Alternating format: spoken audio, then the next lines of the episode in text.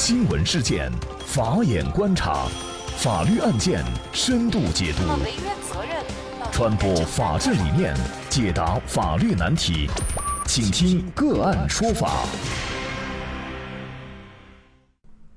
大家好，感谢收听个案说法，我是方红。更多的案件解读，欢迎您关注个案说法微信公众号。今天呢，我们跟大家来关注太平间遗体双眼。被挖，医院称看护尸体主要责任在家属。据《新京报》报道，十月三十号下午，湖南省宁乡市人民医院的太平间里，一具过世大概有十一个小时的遗体被人盗走了双眼。《新京报》记者调查发现，双眼被盗的人叫李某明，五十六岁，宁乡市人。去年十一月底，他在工地摔伤，几乎成了植物人。宁乡市人民医院记录显示，李某明的遗体到达太平间时是十月三十号上午的九点零七分。当时家属清楚地看到遗体双眼完好。李某明的亲属黄坚说，抵达太平间以后，推担架车的人向家属收取了一千六十块钱，说是停尸和寿衣的费用，还说这个太平间是由三个人承包的。黄坚说，这笔钱没有向家属出具收据或者是发票。从进入太平间开始，李家始终有人在太平间里守着李某明的遗体，直到十月三十号下午的五点左右，大家都去吃饭了，没留人在太平间。可谁也没想到，就在这段时间里，太平间里出了事儿。黄坚等人吃完饭回来的时候，打开了太平间的灯，来到存放李某明遗体的冰棺前，被眼前的一幕吓呆了。冰棺里盖在遗体上的白布被掀开了一个角，李某明的头部露出来。右眼上还放着一个金属支架，左眼里塞着一团白色的棉球。十一月二号下午，新京报记者在宁乡市中医院门口遇到一名男子，他自称呢是中医院太平间的承包人。这名男子介绍啊，宁乡市中医院太平间的停尸费用是每天六百块，出车运送遗体的费用是每公里十块钱。那么医院对此事怎么回复呢？院方否认。对太平间外包一事，称太平间为开放管理，暂时还没有查到医务人员牵涉此案。宁乡市人民医院常务副院长对此表示，对尸体监管的主要责任还是在于家属，医院只是尽到一个协助家属监护责任。记者调查发现，当地医院确有承包太平间的现象。宁乡市委宣传部工作人员向《新京报》记者证实，该案背后可能是一个贩卖器官的团伙，公安机关也正在侦破当中。此案当中涉及到一系列法律问题，死者的双眼被挖，医院到底应该承担什么样的责任？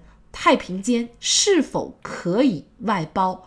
家属又该向谁来追责？就这一系列的相关法律问题呢？今天我们就邀请云南硕鑫律师事务所医疗纠纷专业律师张海丽律师和我们一起来聊一下。张律师你好，主持人好，听众朋友们大家好。那么目前警方通报的四名嫌疑人，因为涉嫌盗窃、侮辱尸体罪已经被刑拘了。那这个四人当中啊，既有太平间的工作人员，也有外面的人。那么什么样的行为能够构成这个罪名呢？我们在这里给大家做一个普法。盗窃、侮辱尸体罪的构成要件包括以下四个方面：一是主体要件，也就是年满十六周岁且具备刑事责任能力的自然人都可以构成本罪。主观要件是实施该犯罪行为具有主观故意，过失不构成本罪。客观要件的行为对象是尸体，侵犯的法益是社会风尚以及社会公共秩序。至于客观要件，则表现为盗窃、侮辱尸体的行为。在本案当中，嫌疑人以非法占有为目的。秘密窃取尸体，也就是采取为他人所不知晓的方法，将尸体置于行为人自己实际控制支配之下，从而使他人丧失对身体的占有。呃，当然，尸体呢是指自然人死亡之后所遗留的躯体，包括已经死亡的人身体的全部或者是部分。本案盗窃的就是死者的双眼，但可以构成盗窃尸体罪。至于太平间的工作人员是本罪的主犯还是共犯呢？有待于公安机关的侦查以及法院的最终认定。这个太平间到底有没有外包？那么大家也是各执一词。作为死者家属，他说是当时呢有承包者呃，跟他说这个太平间是外包的，但是呢，作为医院却否认了太平间存在外包的情况。那么，医院的太平间到底允不允许外包呢？呃，现行有效的法律法规呢，并没有对医院的太平间是否可以外包进行明确的规定。在《医疗机构管理条例》第二十三条第一款中，呃，明确规定，医疗机构执业许可证呢是不得伪造、涂改、出卖、转让或者是出借的。在现实中，医院将其科室外包属于变相出让医疗执业许可证的行为，明显违反了上述规定。我个人认为，上述规定所针对的禁止外包的科室呢，应该指的是临床科室及辅助科室。至于太平间是否包括在内呢，有待于商榷。但在有的地方，相关部门对于太平间禁止外包有明确的规定，例如济南市物价局。卫计委、民政局就在二零一五年五月联合发文，要求济南市辖区内各医疗机构太平间严禁对外出租或者是承包。对于已经出租或者是承包的要求呢，在同年的七月一日以前进行处理完毕。这个案件当中啊，大家呢主要对于院方的这个回复啊有些不满啊。比如说，这个宁乡市人民医院的常务副院长他说呢，对尸体监管的主要责任还是家属，医院只是尽到一个协助家属监护的责任。那么您怎么看这个院方的回复？这个院方到底应不应该担责呢？哦，院方肯定是需要担责的。医院的一个回复呢，是推诿责任的回复。死者家属在医院太平间存放尸体时，向太平间工作人员交纳了相关费用。这个时候呢，在医院和死者亲属之间就建立了有偿保管合同关系。合同法第三百六十九条第一款规定，保管人应当妥善保管保管物。第三百七十四条规定，保管期间因保管人保管不善造成保管物毁损、灭失的，保管人应当承担损害赔偿责任。但保管是无偿的，保管人证明自己大过失的，不承担损害赔偿责任。在本案当中，由医院未尽妥善保管尸体的义务，导致死者双双眼被盗。根据上述法律规定，医院应当承担保管物毁损的相关法律责任。嗯，那么作为院方来说呀，假设啊，呃，事实上呢，已经把这个太平间外包给了相关的个人或者是公司，那么在这种情况下，他还需不需要承担责任了呢？在这种情形之下呢，作为患方，还是应该向那个医院来进行追偿。至于医院和那个承包人之间的一个关系，那是他们之间的呃建立的一个法律关系，怎么样来承担责任，是他们之间内部的事。但是作为患方来说呢，我是要求医院来承担责任的。那么具体他们应该怎么来去追责呢？一个呢是追究医院未履行有偿保管合同义务的民事责任，另外一个呢就是追究罪犯的刑事责任及民事责任。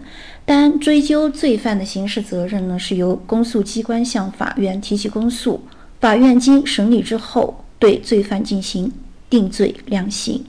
至于罪犯需要承担的民事责任，根据现行的一个司法实践是返还财物，具体到本案就是返还死者的双眼。我也查询过那个相关的案例，法院的判决第一项呢就是判决由罪犯呢返还财物，呃，具体到本案呢就是返还这个尸体了。如果说罪犯在这个他的犯罪行为当中获取了一个利益，那就是要对这个他所获取的经济利益进行追偿，上缴国库。宁乡市委宣传部工作人员向记者证实啊，这个案件背后呢，很有可能是一个贩卖器官的团伙，公安机关也正在侦破当中。如果确实是一个贩卖器官的团伙的话，那么类似的受害者就不止李某明一个人了，很有可能之前呢，在这些医院。死亡的病人都可能器官被贩卖，只是说他们的家属没有发现，这就引发了两个问题啊。一个呢，就是死者家属怎么能够防范这类事件的发生？第二个问题呢，就是如果确实有这么样一个团伙存在，有没有可能院方存在包庇，甚至呢是参与到贩卖器官的行为当中？当然了，这个是需要公安机关的进一步深挖。那么，另外就关于作为家属怎么预防的事情，因为每一个家庭都会有家庭成员去世啊，呃，而且呢，也都会有就是死者在太平间需要停留这样的一个过程。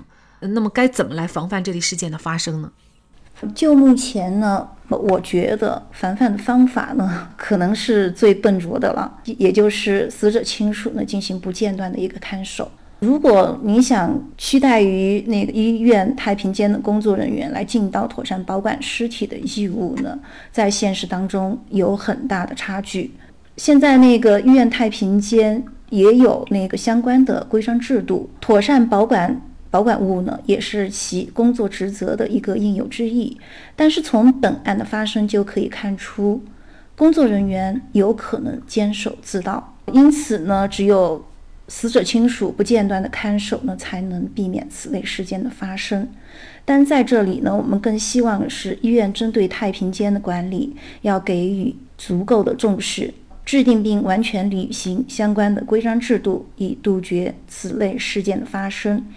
其实从目前我们知道的信息来看呢，尤其是院方的回复，我们觉得它其实呢是漏洞百出，不符合逻辑的。